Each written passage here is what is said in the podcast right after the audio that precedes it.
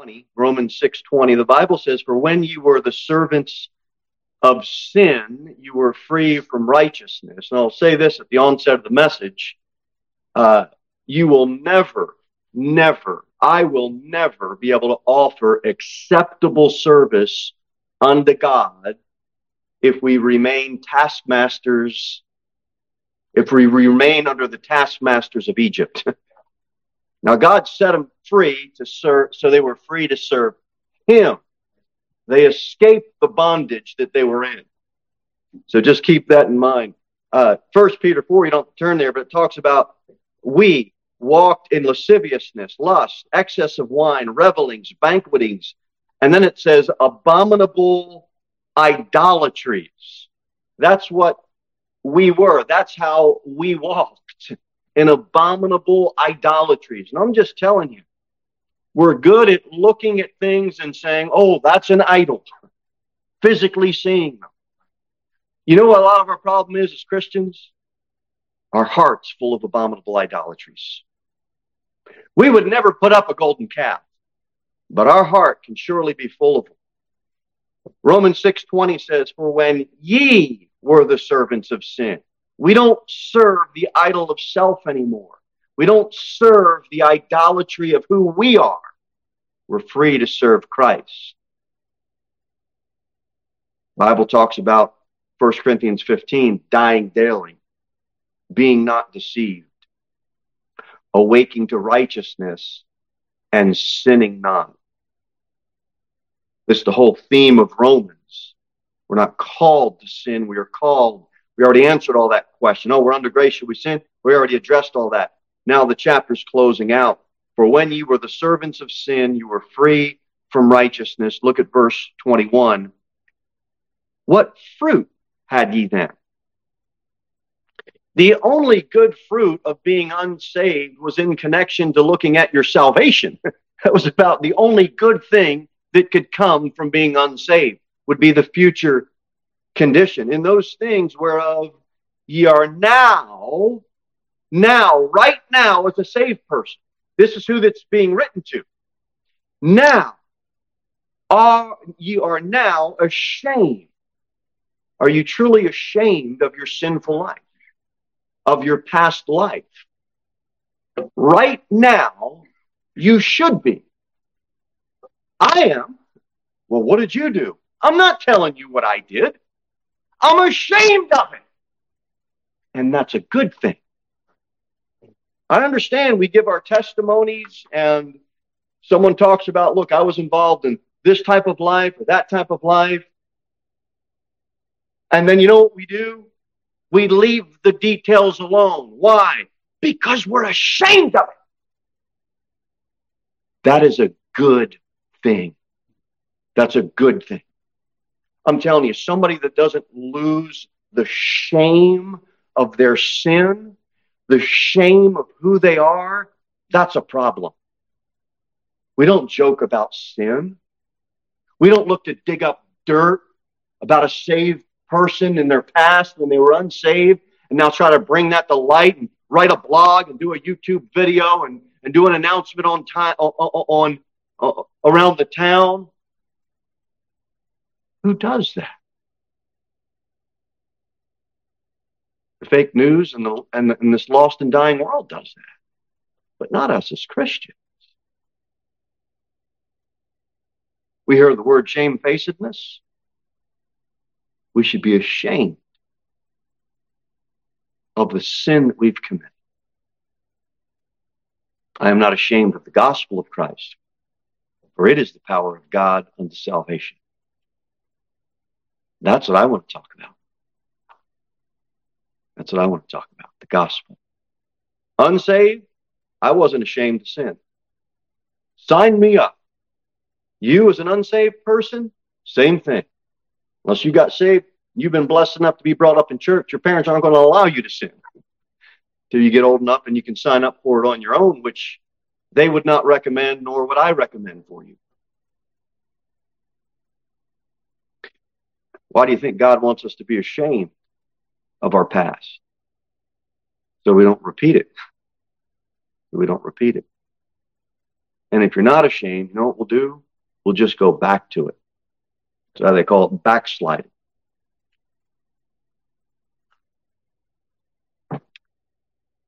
The only real fruit that comes out of an unsaved life is talked about here in Romans chapter 6. Shame and death come from it.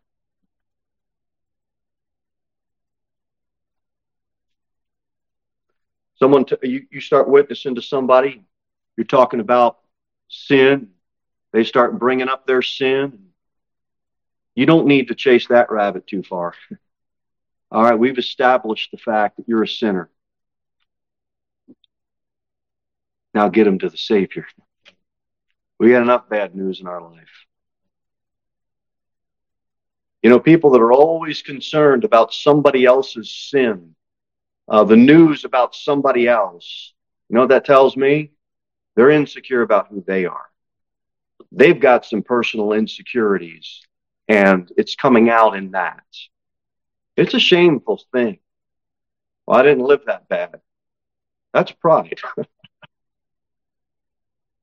you compare yourself to somebody else, yeah, you might not lived that bad. But you might want to kind of start looking up instead of looking around. As compared to God, we've got no no bragging, no bragging rights. All right, we're in Romans 6, look at verse 21 again. Bible says, What fruit had ye then in those things whereof ye are now ashamed? For the end of those things is death.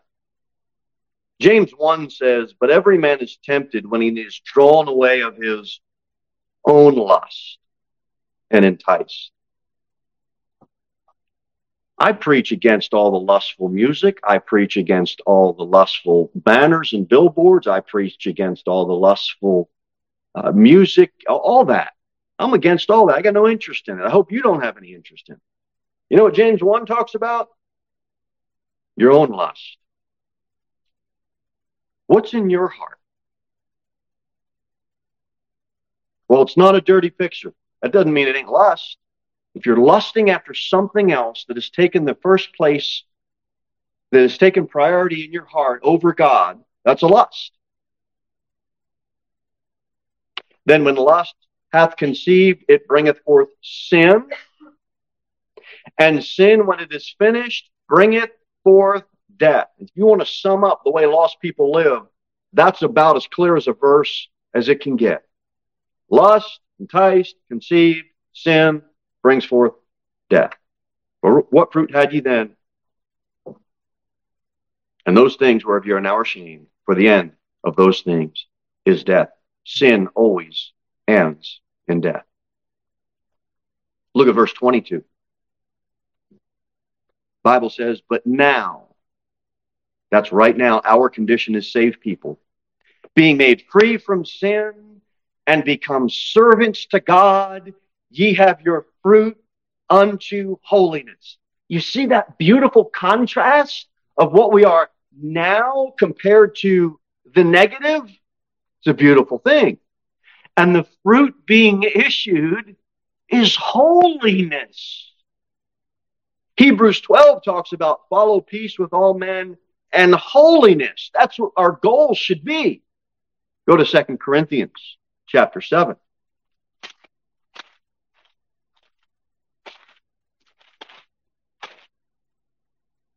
Second Corinthians chapter number 7.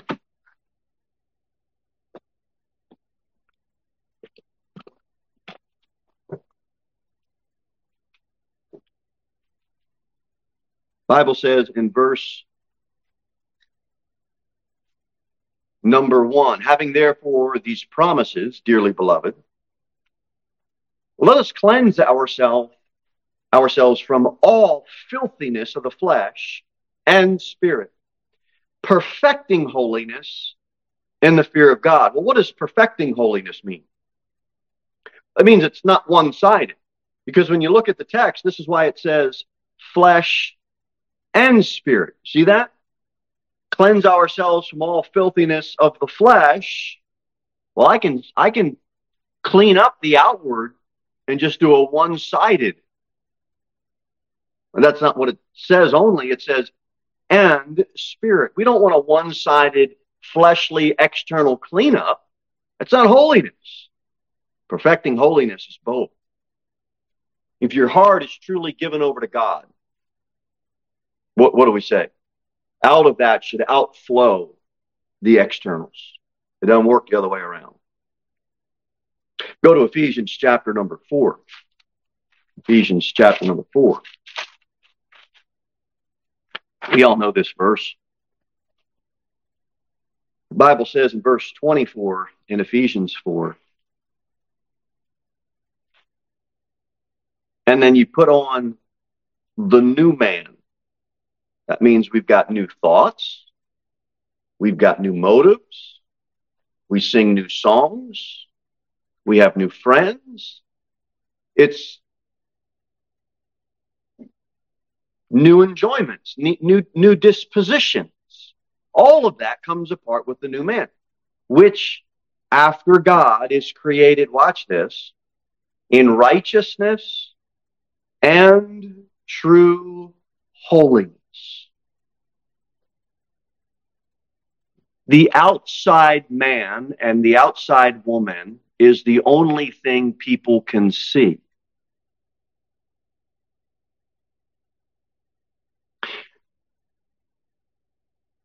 We went through this so many times. We know Christ liveth in me, right? Christ liveth in you. We have the indwelt Holy Spirit. What has been regenerated? What has been renewed? Our hearts. It starts, that new man starts inwardly. And whatever we put on or whatever we participate in outwardly should be in connection to and directly related to the new heart that we have, the new man that we have. Does that make sense? A Christian shouldn't have malice in their heart against another Christian.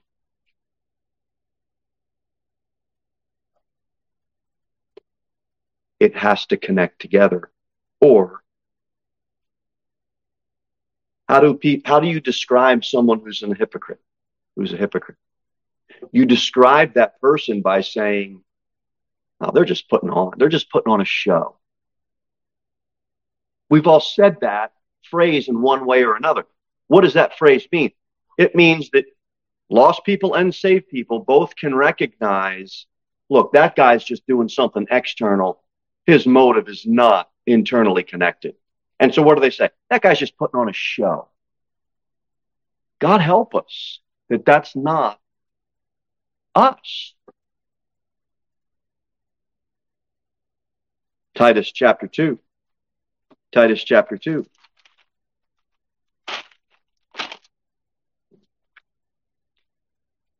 Verse number 3. Bible says the aged women likewise that they be in behavior. They're uh, the aged women likewise to what? Well, the verse two talks about the aged men. We're going to make application to both the men and the women. The aged women likewise that they be in behavior as becometh holiness. We, this has been lost in our culture. This has been lost in our churches. You can walk into what's supposed to be a church building and just the way that it's staged, just the way that people talk, just the way the messages come across, you would think to yourself, where's the holiness? May I remind you again that holiness is what we are called, is how we are called to live in thought, in word, and deed not false accusers. Not given to much wine, teachers of good things. Who's the accuser? The devil. The devil is. And we need we need to we need just to be careful.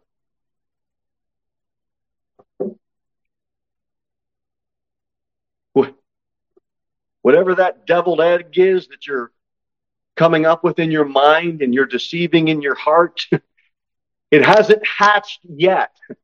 But when it does, we're back to that James passage. It's going to bring forth sin and death. We need to be careful of being false accusers. All of us. You know what we should replace it with? Esteeming others.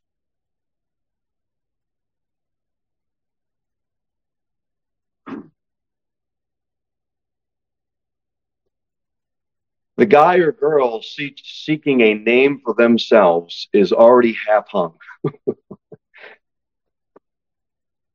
we are. Because it's about us. And self deception, all, all that pride, we're just half hung. It's just a matter of time until that thing brings forth death. Our fruit, uh, our behavior in Titus 2 matters. Holy behavior matters. Forget about the false accusers, forget about all those bad things. We should have our behavior as becometh holiness, both men and women. What is going into your ears tomorrow?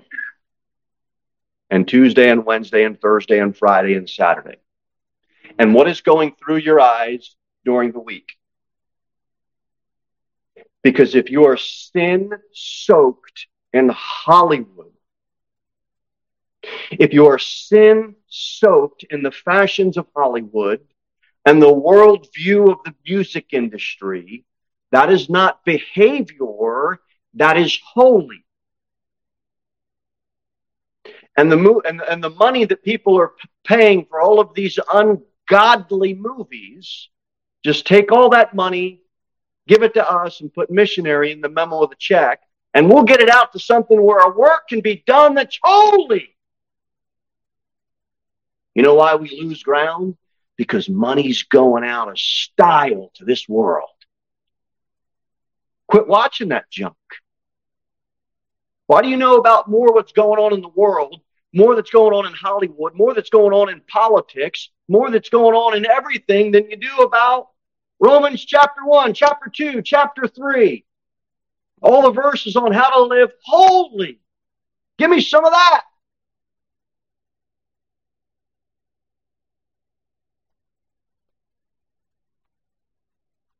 We were talking the other day about, you know, we think we have enough, you know, eggs and meat, livestock, animals, ammunition to survive until the enemy show up with more weapons than we have. But in our mind, I mean, we're, we're prepared. Okay, fine. Look, I'm all for preparedness,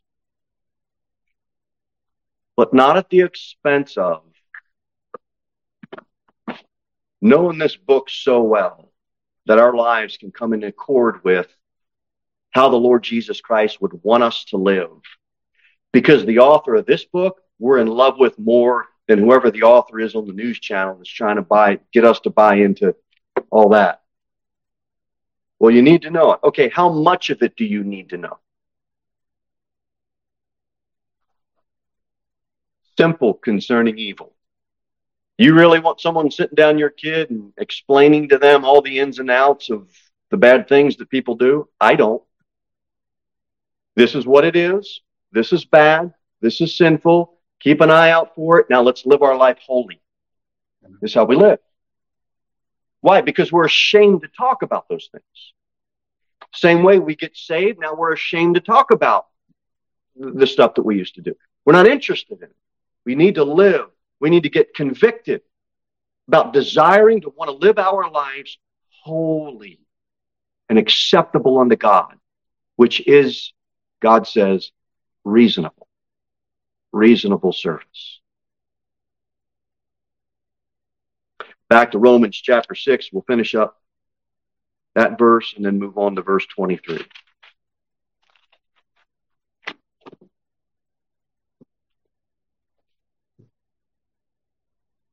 In the middle of Romans 6:22, it says, "Ye have your fruit unto holiness." It's expected as a norm, as a normal result of your new man, as your new creature. Psalm 40 verse 8 says, "I delight to do thy will." Oh my God, yea, thy law was written within my heart. What is your delight?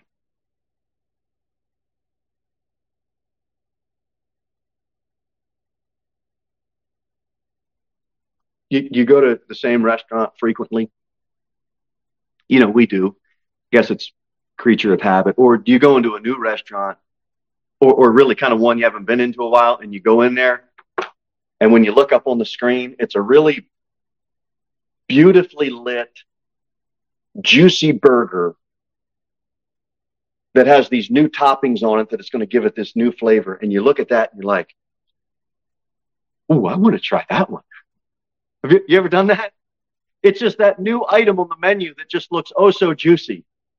And so your heart just desires it. And if you're if you're a child, you're you're just really hoping that mom and dad will say, yes, you can get that. I know it's an extra dollar and a half, but we'll spend it and, and we'll get it. Our hearts are desiring it. You know what I think God's trying to teach us here in Romans chapter 6? Does our heart desire holiness? Do we want to live in such a way that it's just our delight to want to please God? Or it's going to be this. Okay, sit down and eat your asparagus. But I don't want to. Well, you have to. Okay. Mumble, mumble, mumble, grumble, grumble. And you eat your asparagus. Why? Because you have to. I'm telling you, young people, this morning, you can live any way you want to live when you get old enough. How do you desire to live? Do you desire holiness? Or is it just going to be mom and dad force feeding you rules and restrictions until you get old enough to get out and do whatever you want anyway? I'm not eating these asparagus anymore. I'm getting a juicy burger. I'm not living like this anymore. Can't wait to get out. I'm living how I want. Okay, you're free to do that. But, you know, it's not God's will. It's not God's will.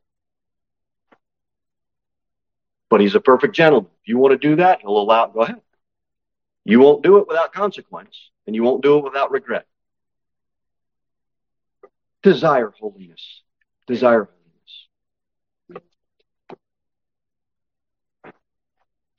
The last part of that verse says, and the end, ye have your fruit unto holiness, and the end, everlasting life. You have two paradoxes because in verse 21, watch what it says. The end of those things is death. See that? Now look at the end of verse 22.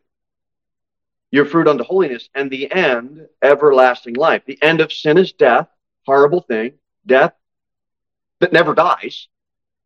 And that is contrasted with verse 22. Holiness, its end is everlasting life. And it's interesting that the word everlasting is used here and not eternal. Both we have. But you had a life that was this way. You got saved and now you enter into an everlasting life and meaning that it has a start, everlasting life, but it has no end. Now we have both. We have eternal life that refers to, it goes all the way back this way. There is no beginning and there is no end. But it's interesting, everlasting is used here to denote, okay, you were living this way. Now you've got a starting point on everlasting life where your life is completely different. It is no longer unholy, you live holy. It is no longer ungodly, you live godly. What do you want to do with that? I know what I want to do. I know what I'm asking you to pray for me to do. What do we want to do with that as a church family? Last verse. For the wages of sin is death, but the gift of God is eternal life through Jesus Christ, our Lord. We're a servant of God right now. We don't have a wage coming to us. We've received the free gift. So we're free from sin to live and yield our members as instruments unto God for righteousness.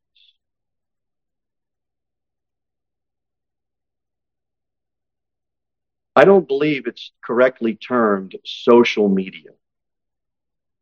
I have a personal conviction that it's not social media. I believe it's a social media. I believe it's non social media. And I'll tell you why. Because people can look at pictures online all day and think that, that that's their friends. It's not your friends. You can listen to people online and you can do all of your social scrolling and have that little community of all these people and all these things and all these little groups.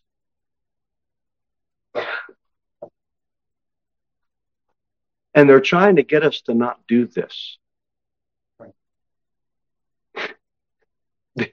By the way, this is called socializing. We're with other people. When we go out, we are with the community. We're trying to be social.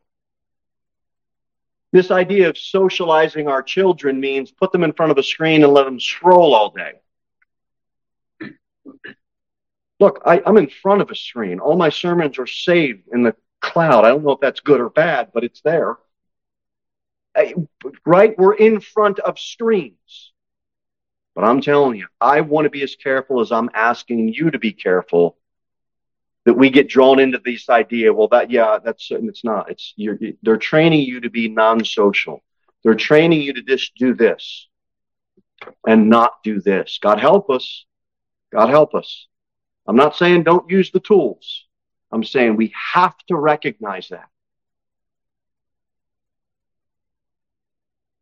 Don't spend more hours on social media than you do praying for your church family.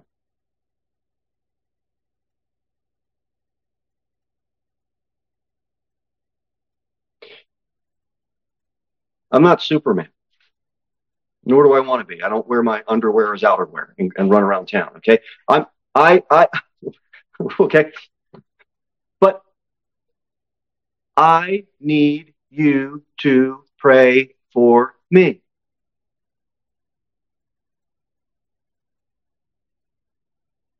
You need us to pray for you. You all need this side to pray for you. We need to be praying for each other. That's a life that's Christian. they, ask in Romans 6 in the beginning, it says, Shall we continue in sin that grace may abound? Why would you continue in a state that you've been delivered from? Nobody would want to do that. Christ paid our debt. Now our now Christ, we have a new life. Christ is our life. You don't have to turn here for the sake of time. I'll read you the verse. 1 John 5. And this is the record that God hath given to us eternal life. And this life is where? In his Son. He that hath the Son hath life, he that hath not the Son hath not life. You've got a life right now that is so far better than the one that you lived before you got saved because it's an everlasting life and it's an eternal life. And it's in Christ. That's where your life is hid.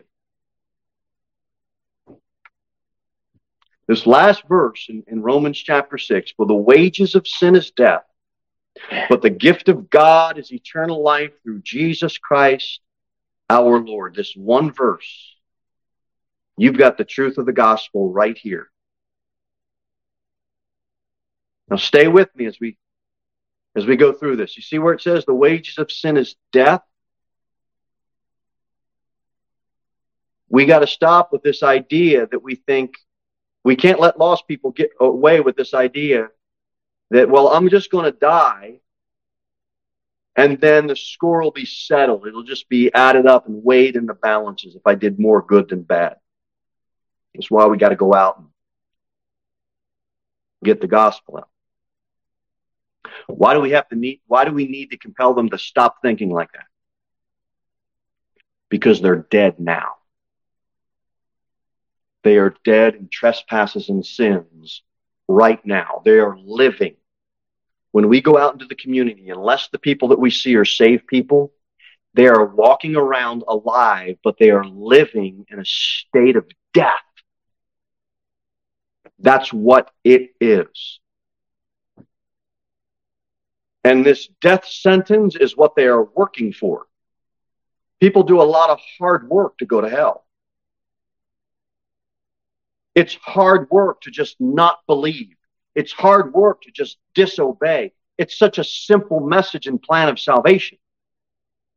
And death is a horrible employer to have. It's an honest employer. It's going to give you hellish wages. In Job 18, it's reference to the king of terrors. this lost and dying world is living in a state of death. And it's the shepherd that will lead them to their grave. Psalm 49 says, like sheep, they are laid in the grave. Death shall feed on them.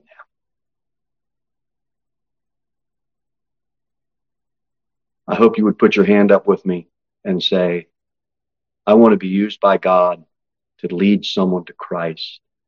Because I know the contrast is there's a shepherd of death that wants to lead them to the grave. If you are not saved this morning, the wages of sin is death. You are walking around alive, but you are dead. You are dead in trespasses and sins. You know that funerals are multi million dollar businesses? Even the wording has changed over time. There are no undertakers anymore. It's a funeral director. I don't think they give out death certificates. They call them vital statistic forms. it's not a graveyard. Let's create a memorial park. People don't want to think about death. It's not a funeral we're going to, it's a passing of life. We do all that we can do to ignore the fact that it's death and the wages of sin is death. We spend a lot of money on funerals. It's a very expensive ordeal on this externals, and we're treating this dead person as if they were alive. Stop looking out to this lost and dying world and treating them that like they are alive. They are dead in trespasses and sins. Dead, I tell you. A culture of death. We must bring truth and light to them. And we spend our money on externals.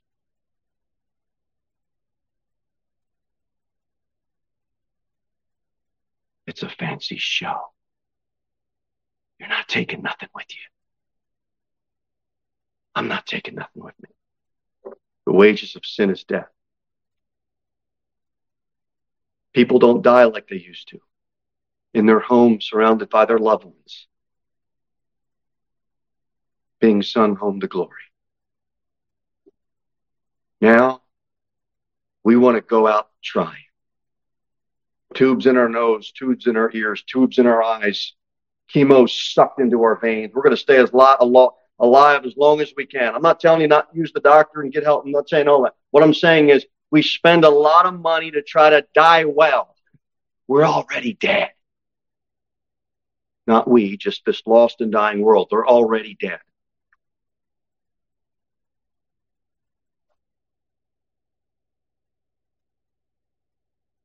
You can find the best medicine. You can find the highest level surgeon you can find. And you can receive the best hospital technology there is to keep you alive. I am not telling you to not do that. What I'm saying is there still is going to come a point where we all are going to die. That's all I'm saying. Only one life will soon be passed. Only what is done for Christ will last. You got a dent in your car. Whip-de-doo. Don't spend all your waking hours on all this external stuff. Wages of sin is death. And it's God's judgment on sin. It's what made you and I an enemy of God. But we're saved now. We're reconciled. We're no longer his enemy. But death is not a natural part of life. Well, he just died of natural causes. You know, the military men don't get into a battle and say, well, you know, the enemy's approaching. We are outnumbered. They have more guns than us. Uh, they have more ammunition than us. We're surrounded by all sides, plus over overhead. Uh, so just want let all you men know that this is just a, a, a natural part of life. Um, so just go ahead and get ready to die. No, it's not natural. The enemy's attacking. We're going to defend ourselves. And we treat death as well. It's just it's just a natural thing. No, it's an unnatural thing because of sin. That's why sin waged death. And Adam and Eve sinned, and sin entered into the world. And you are part of that lineage. You are dead in your trespasses and sins because of that. It's not normal, the state and condition that you're in. It's abnormal, and you need to be made alive by trusting in the Lord Jesus Christ, and He will give you everlasting life. He will give you as a free gift eternal life. That's the majestic news. We have a gift that is eternal now. Now. A dead body just deteriorates, it doesn't respond. It's completely insensitive to its surroundings. But when you're alive, it is sensitive to taste. It is sensitive to touch. We have been made alive by God. If you are not sensitive to his taste and his, his touch and his nutrition and what he has for you, something's wrong. Something's really wrong. You're not dead anymore. You're alive. Lastly, I'll say this. We need to stop telling lost people that they have two choices. Don't allow them to get away with thinking, well, it's either you're going to live or die. No, they're dead now.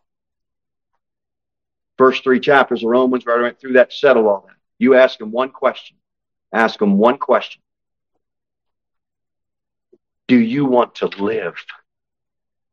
You presuppose in that conversation that you're there, you're, you're dead. Do you want to live? Can I show you the wages of sin is death, but the gift of God is eternal life through Jesus Christ our Lord?